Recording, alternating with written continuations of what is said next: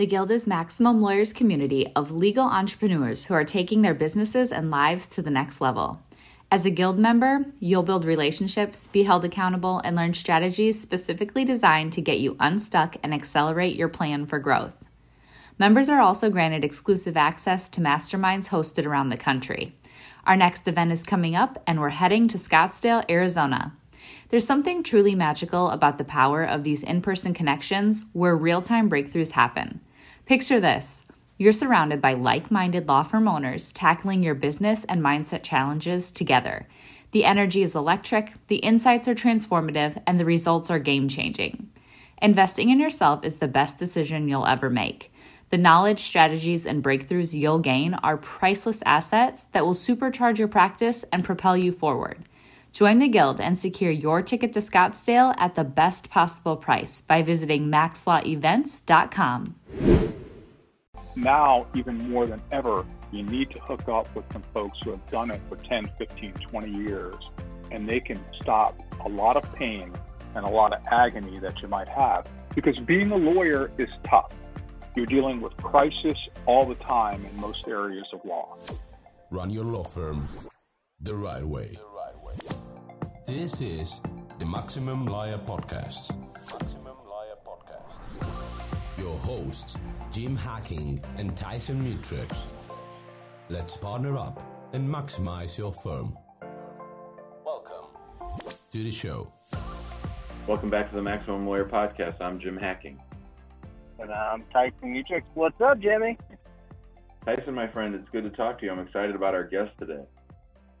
I am too. You know, I was thinking about this the other day, and I and I don't know why we haven't had him on at this point. Uh, we probably should have had him on a long time ago. Uh, do you want to say who it is? Yeah, he's certainly one of our uh, biggest supporters. He came to MaxLawCon last year, and he was much taller than I thought from seeing him on video. Um, he's a good friend of the show. He's a plaintiff's attorney doing lots of different stuff in Florida and in Indiana, and his name's Guy Martino. Guy, welcome to the show. Thanks a lot, Jim. Appreciate it. All right, guys. So you know the routine. So tell us about your background and how you got to where you are now. So I first started as a first trained as a chiropractic physician. I graduated National College in Chicago area in 1986. I practiced in Florida for a, a little bit of time and then moved up to Northwest Indiana because of some family concerns.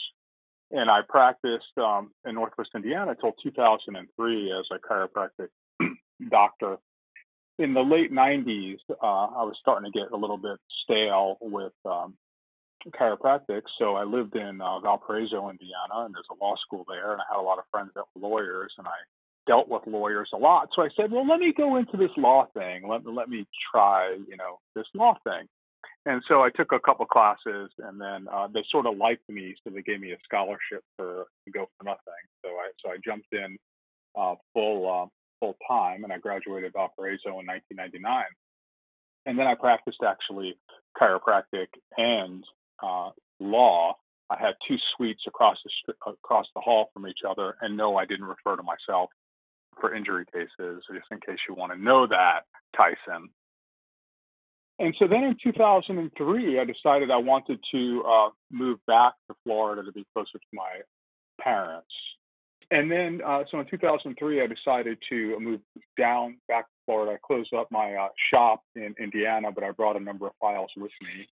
And then uh, I practiced in the Orlando area for a relatively large insurance defense firm. I traveled all over the country doing uh, med mal defense. Traveled about 40 weeks a year and started getting old.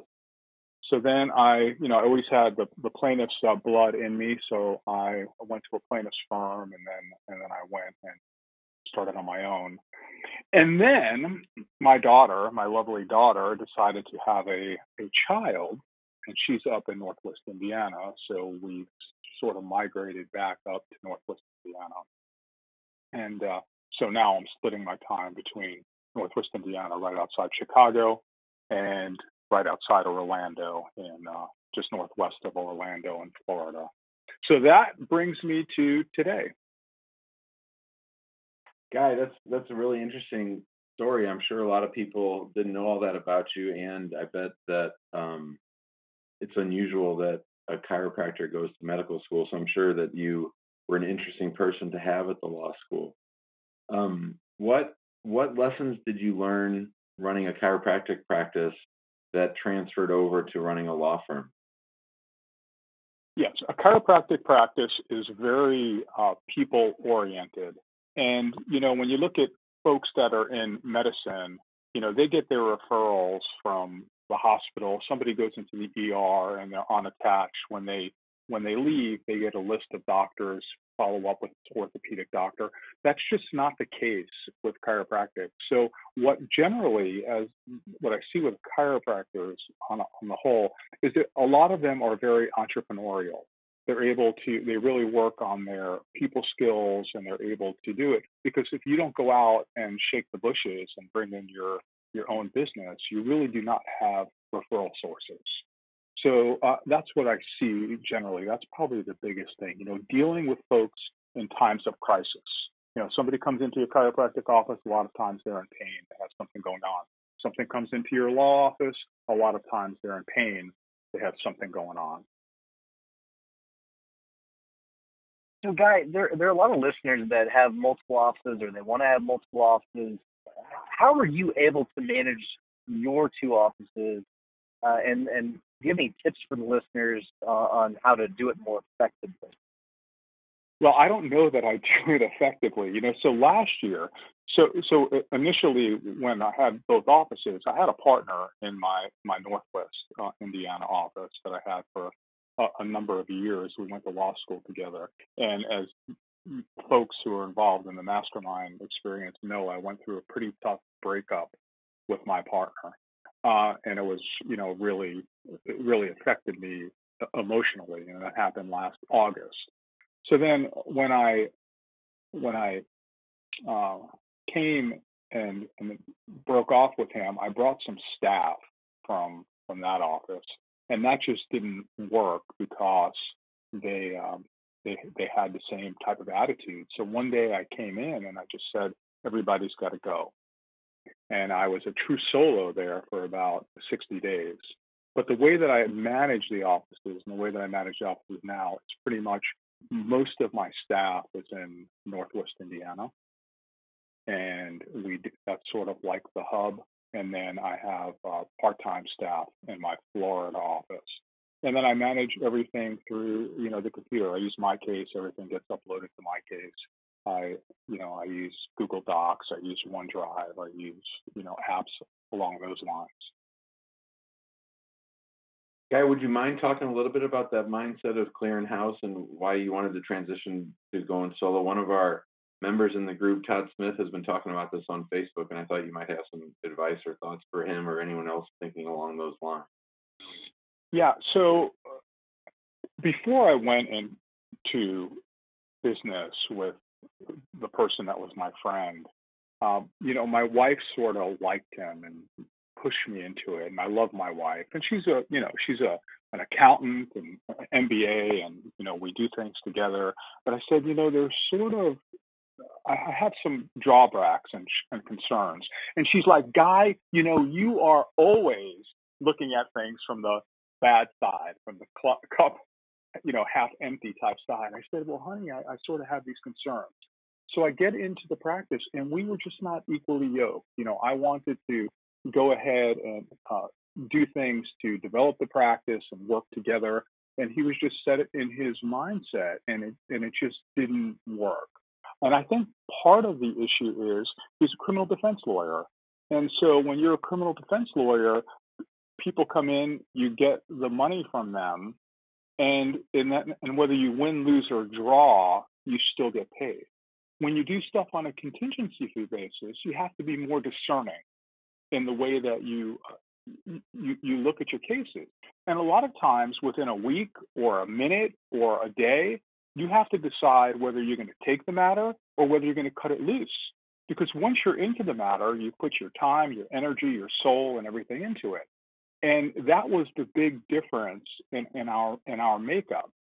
And so we were just not, you know, yoked the right way. We were, we just didn't see things the right way, and it was just a constant battle. And I just hated going into the office after a few years. I I, I couldn't stand the, the staff. It just didn't didn't work for me. I was like miserable and it was just driving me crazy. Now we're actually, now that I'm not with him anymore, we've developed our friendship again. So it's sort of, you know, working out. But it's just like going through a divorce. I mean, you go through the the guilt, you go through the, you know, remorse, you go through the anger, you go through the, the frustration. Even now, you know, I decided when I was going to break up that I wasn't going to argue over fees. I was still going to give him this cut on all the files.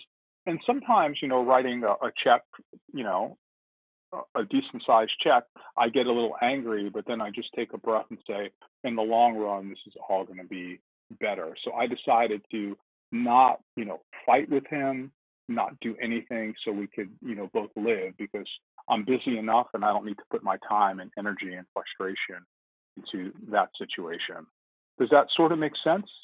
That makes perfect sense. I I love the mindset. I mean, I you and I went through something very very similar um, around the same time, and mine wasn't as, as painful as yours. Mine was actually pretty pretty easy, and it was done within a week actually. So, um, and we our our partnership didn't go on as long as yours. So, uh, it's I, I love the mindset. Just kind of make it a clean break and be done with it. But I, I'm a, I have a, a different question that's related to that. When you cleaned house and you were completely a solo, what what was the how are your clients responding to that? Most of them were okay. I think people understood that it was a transition, and uh, my wife jumped in to help, and she's very personable and generally knows a lot of folks and is is really articulate and really good. So I, it was okay.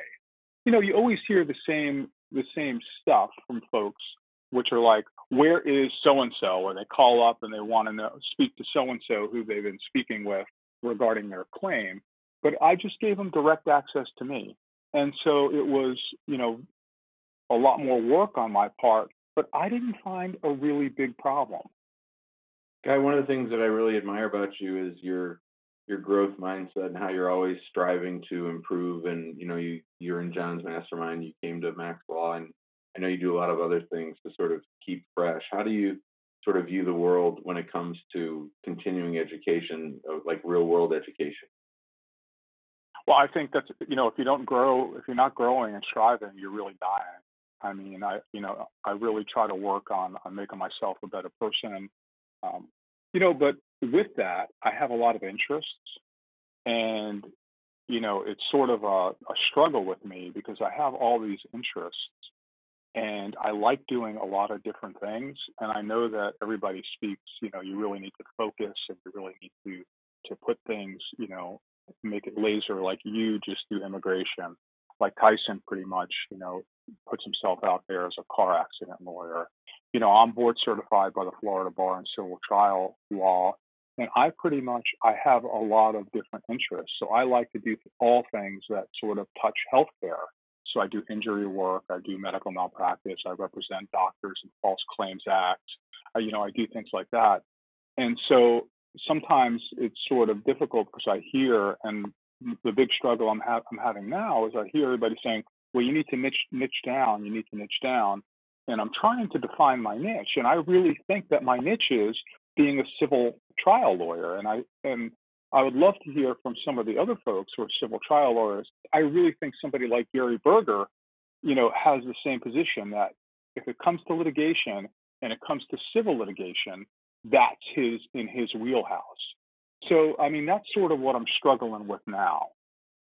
So it's interesting. I mean, I when you say civil litigation, I think just everything under the sun except for criminal. So, what defines civil litigation in your mind? Okay, so my civil litigation practice is only stuff that involves healthcare. So, I don't do divorce. I, I, I will do litigation if it involves a healthcare clinic or a hospital. I will do, uh, you know, I, for instance, if you were to look at the cases that I have in lit now, I have like four cases that are in uh, that are med- medical malpractice cases. I have two cases which are uh, defending doctors from the U.S. government who are suing them for uh, False Claims Act cases. Another case that I just wrapped up with an insurance company who was going to sue a healthcare provider for millions of dollars alleging fraud. I have multiple civil rights cases which involve medical care, both both on the plaintiff side and I represent a sheriff's office. I represent a community mental health center, so I deal with you know healthcare. I look at personal injury claims as touching uh, healthcare because the part of a personal injury claim is it, it's an injury. So I mean that's sort of how I define it. I don't do you know business breakups unless it's involving healthcare because involving healthcare that's something that's within my you know wheelhouse because I understand how offices work. I understand how staff works. I under, so that sort of does that make sense, Tyson? Yeah, it does. I'm just curious. I mean, and I, I it sounds like you have a niche. And the other thing is, is I don't, I don't care what you do. I mean, I, it's, I think from a business standpoint, it makes sense to, to niche down as much as you can and that's fine. But if if you like doing all those things, you, who cares? You know, who cares what other people think about niching down and what they? If you enjoy doing all those things, it's great. From my standpoint, I I don't know how you have systems for each one of those things, and it's got to be extremely difficult. So can you talk about just systemizing just all of that? Well, I mean, I've been doing this long enough where, like, discovery in like an injury case if it's a car accident case, I already have that systemized. If I'm if I'm defend, defending or a or the on the plaintiff on a civil rights case, I mean, the the I've already briefed all the major issues, whether it's a Fourth Amendment, Fourteenth Amendment, or Eighth Amendment issue. So I have all that stuff. You know, I, I, I have it. And litigation is litigation. You file the complaint or you file the answer. You do your written discovery. You do you do your depositions. You file your witness and exhibit list. So it's no it's no different except when you know I have a good amount of cases in federal court. You know all those cases are on a rocket docket. So you have to be really conscious of, of deadlines in in those cases. So I don't see it as being different or hard to systemize because no matter where you're doing it, whether it's an auto case or a civil rights case, you still have to deal with the lien companies, you still have to deal with healthcare companies, you still have to deal with, you know, all the folks along those lines. So it's really the same. Maybe I'm making it seem too simple or trying to talk myself into that, but I think it's the same. So it's interesting that I, I came when you were mentioning the issue of niching down more, I certainly agree with Tyson that you don't owe anybody anything, and if you like doing all that stuff, you absolutely should. Tyson immediately went to the issue of systematizing it, and I immediately went to the issue of marketing it, which is something that we do a lot. And so my my question or my thought would be that you know the people that you hire that hire you to do a civil rights case, they could care less that you do you know personal injury or you know civil litigation between two companies or whatever so from, from my perspective, where I would find it tricky is having a website that lists me doing all those things as opposed to I don't. Okay, good. Yeah, I'd want to yeah. I'd want to yeah. target one particular audience with one particular website, and they they they don't necessarily even need to know about the other one.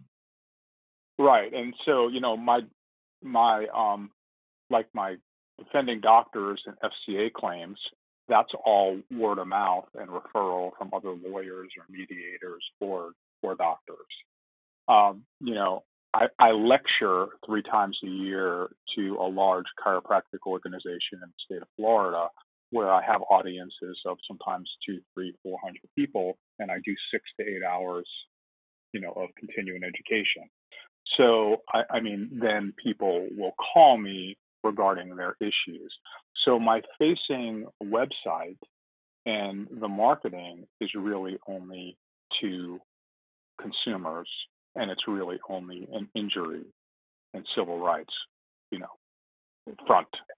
But what if you, what if I, I appreciate getting cases those ways, but what if one, and maybe you don't want to be this busy, but what if you took some time in each practice area and said, okay, I'm getting cases from my talks in this practice area. I'm getting cases off the website for um, civil rights cases. One if there was one if you just did a mind exercise for a month and just said, okay, I want to focus on civil rights cases. I want to build out my marketing campaign from start to finish just for civil rights cases, and then do it for each practice area, and then try to maximize each of those practice areas. Maybe you don't want to be that busy, but that's how I would sort of think about it. Yeah, I'm not really looking to grow, um, Jim. So I want I I know that like in the group you see a lot of folks who want to build and get staff and you know you have all these people that you know want to have multiple lawyers and you know they're working on their business versus working in their business. I have come to the realization at my age that I don't play well with others that are actually within my environment. I co-counsel a lot of cases with people. I play well in that respect. So I am not going to bring on associates. I am not going to grow. I am going to try to develop a lifestyle practice. So I will review, for instance, 25 or 50 cases before I even decide to sit down with somebody and and talk to them. So uh, you know, I'm I'm trying to develop, uh, you know, that. I don't want to, you know, just have all these cases and, and run myself crazy. I'm already running myself crazy enough. So that's sort of my mindset. You know, maybe I need to go back to the 1940s as opposed to 2019. But that's sort of, I want people to like pass a bar to even come into my office. I, I mean, I think there are a lot of lessons in that. I think that that's, that's actually really good. I, I, I think that anyone that really knows you guys knows that you're not conventional in any in any capacity, which is a great, actually, a, a really good thing. And I like the fact that you set the bar so high uh, on for clients. I think it's really good. And I also, I, there's a lot of cool things about this discussion because this is not the typical attorney type of conversation where most people do want to scale and they want to get bigger and they want to have the staff. And I like the idea of this, you know, intersection of law and healthcare stuff. I think you could have some really you, you can have a lot of fun with it. I think you could from from the marketing standpoint. I'm just curious when you're when you're let's say you're at a party, you're you're at a barbecue and someone says, Hey guy, what do you do? What do you what do you say? Depends upon the, the it depends upon the barbecue. If it is a barbecue with a lot of healthcare providers, I I, I assist healthcare providers with the rules and regulations that get them in trouble. If I'm at a typical barbecue with uh, just the average folks, I, I, assist folks who have been uh, injured in accidents and help them help them get the recovery they deserve. Guy, with with so many uh, personal injury lawyers in our group, I'm wondering what advice do you have for them in dealing with healthcare providers? You know, that's tough. So I can tell you, I practice in two different markets, and it really depends upon the market. The Northwest Indiana market, which we're really in Chicago, there's really an adverse relationship between injury lawyers and the healthcare providers. You're fighting with the healthcare providers to get records, you're fighting with them to get bills. It is just really an adverse relationship. In Florida, it's it's opposite. Maybe because there's so many lawyers and there's so many doctors and there's so much advertising and there's this cottage industry where folks only handle injury cases where the healthcare providers don't give you a hard time to get the records. You know, they, they get your release, they send them over right away or they download them to you. So I think it really depends upon the area that you're in because I'm in both ends of the spectrum. I mean, I have to I had to sue a doctor recently to get the stupid records in Northwest Indiana. It's just like ridiculous. And I think so part of the air, part of it depends upon where you are practicing. It's funny, guy. I've, I've actually got on my calendar today is a deadline for a doctor to get me the records. Otherwise, I'm going to over a lawsuit. I've never actually had to file the lawsuit. I've had to send it over multiple times to providers saying, "Hey, give me the damn records." It's so so frustrating. It's, it's so I, I feel your pain. Uh, so in the same vein with that, dealing with the multiple offices, like what do you struggle with the most trying to manage the two offices? It's tough. Uh, what I struggle with the most is that when you do litigation, sometimes you can't control your own calendar. And you know, even though the technology is such now where, like in Florida, if you have a hearing, because Florida is such a big state, that is less than 15 minutes, under the rules of judicial administration, you have to be able to appear by phone, even though some of the judges don't know the rule. Uh, you know, so and in federal court, there's some federal courts, you know, I'm, I'm sure Jim knows, he's in federal court all the time, that allow you to attend by phone. But there's some judges who are still old school judges, mostly the senior judges, that want you to schlep to court for a 10 minute status conference. So the biggest part about litigation and where I have difficulty is managing the schedule because of so many different entities. I mean, right now I have matters that are pending in the Northern District of Indiana. I have matters in the Northern District of Florida, Middle District of Florida, Southern District of Florida, and you have all these judges with their little fiefdoms, and and so they pull you sometimes in a lot of different directions. So that's the biggest struggle. Guy, um, you are very active in the group, and as you said, we do have a lot of young younger lawyers or people just starting out with their practices. What advice do you have for for those guys and, and ladies? I think that they need to hook up with somebody in their area or even virtually that can be their sounding board for the skills of being a lawyer. You know, we have a lot of great lawyers in the group. I mean, and we have folks like John Fisher. So if you're somebody who's really thinking about getting into malpractice, you need John will be your mentor. Uh, you have folks like like Wild Bill Umansky. If you really want to learn how to niche down and develop a criminal law practice, you know you need to speak to somebody like like Will, because the practice of law is really an apprenticeship. And you know the law school allows us to get our ticket but learning how to practice law, you really need to surround yourself by really good lawyers. And we have so many of them in the group.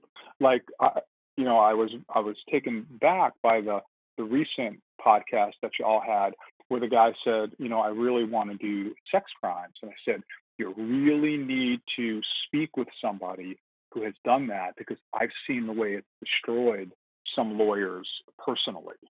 And so you really need, there are so many people out there in our group and everybody is so giving and you don't have to do it in law online in front of anybody else but you really need to open up to folks and everybody will help you.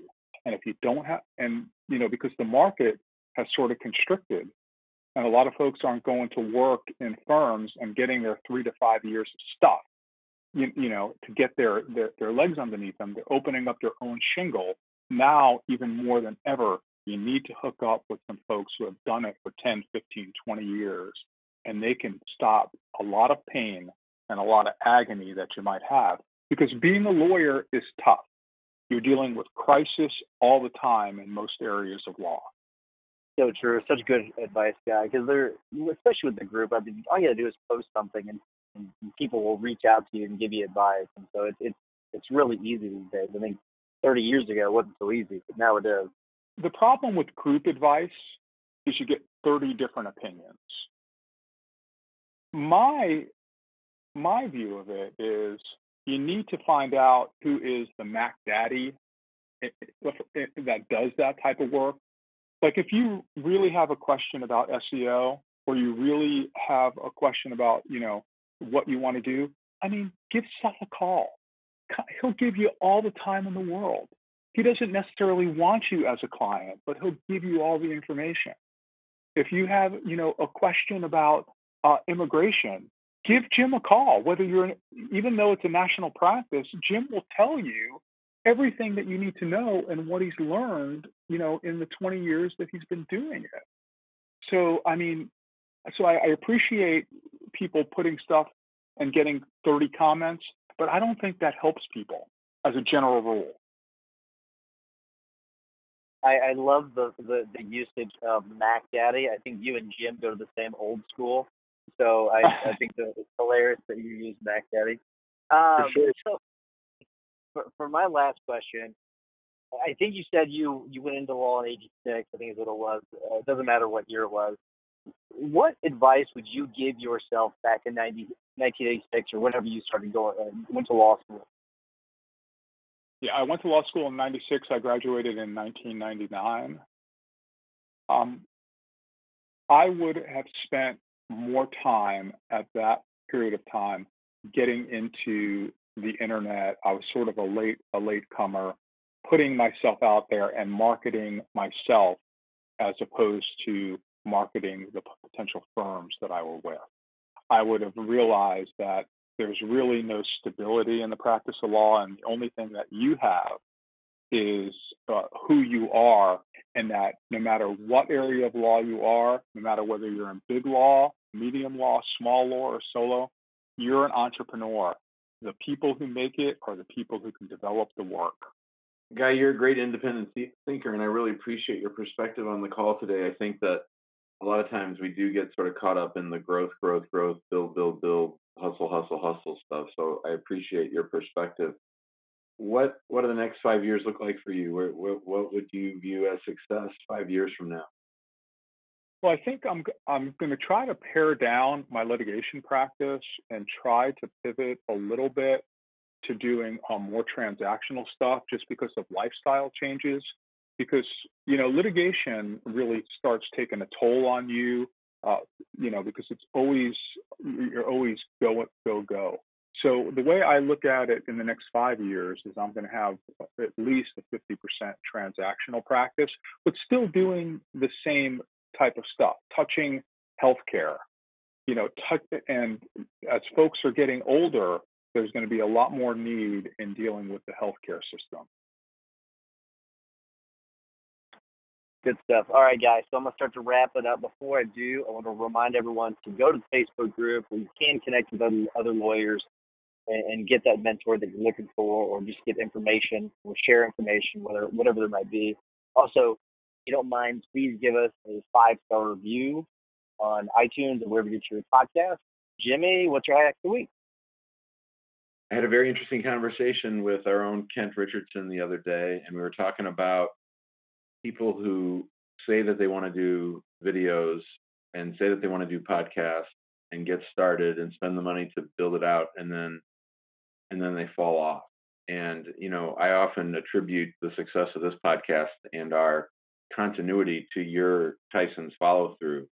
Um, and I think that it's easy to get distracted. But my hack of the week is to recommit yourself if you've if you've um, put it out there that you want to do something uh, and you've just sort of letting it fall away. It's not that you made a decision, but you just sort of have been half-assing it. My hack is get back into it, re- reconnect with why you did it, figure out why it's important, and and double your efforts and this is a bonus hack for your hack.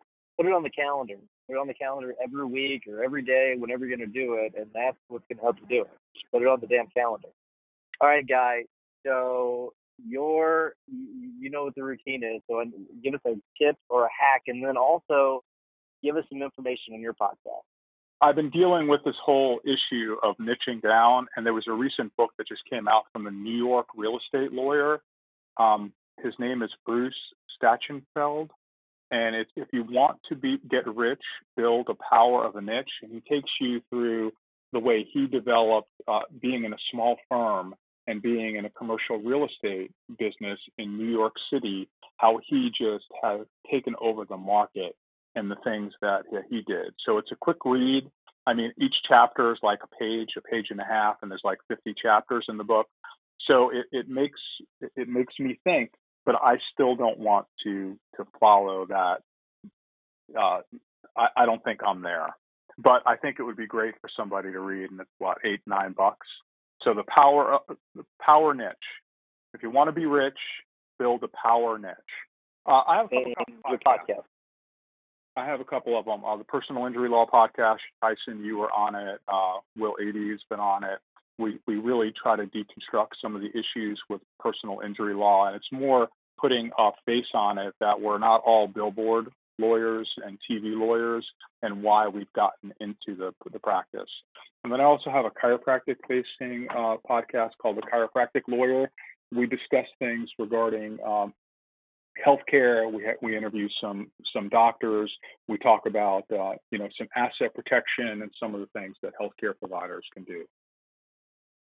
I love it. If it's right in your global your global niche, it's great. And Kent actually uh, does my work thanks to y'all. So I just upload it to Kent, and he puts it on Libsyn and then puts it on the websites, and he helps me a lot. He does a great job, and he's really responsive. I love it. All right, so my tip of the week is actually pretty simple. So I had a storage unit. I moved a couple of years ago, and I never closed out my my storage unit account. and I finally got around to doing it. And public storage has a really simple way of getting Google reviews, and they've got a lot of Google reviews online. And so I, I'm curious to see if other people, whenever they Google public storage in their area, if they've got a bunch of reviews in their area. But St. Louis, they do, and it's just a really simple thing. Um, one side is English, the other side is Spanish, and it says, you know, please share your feedback.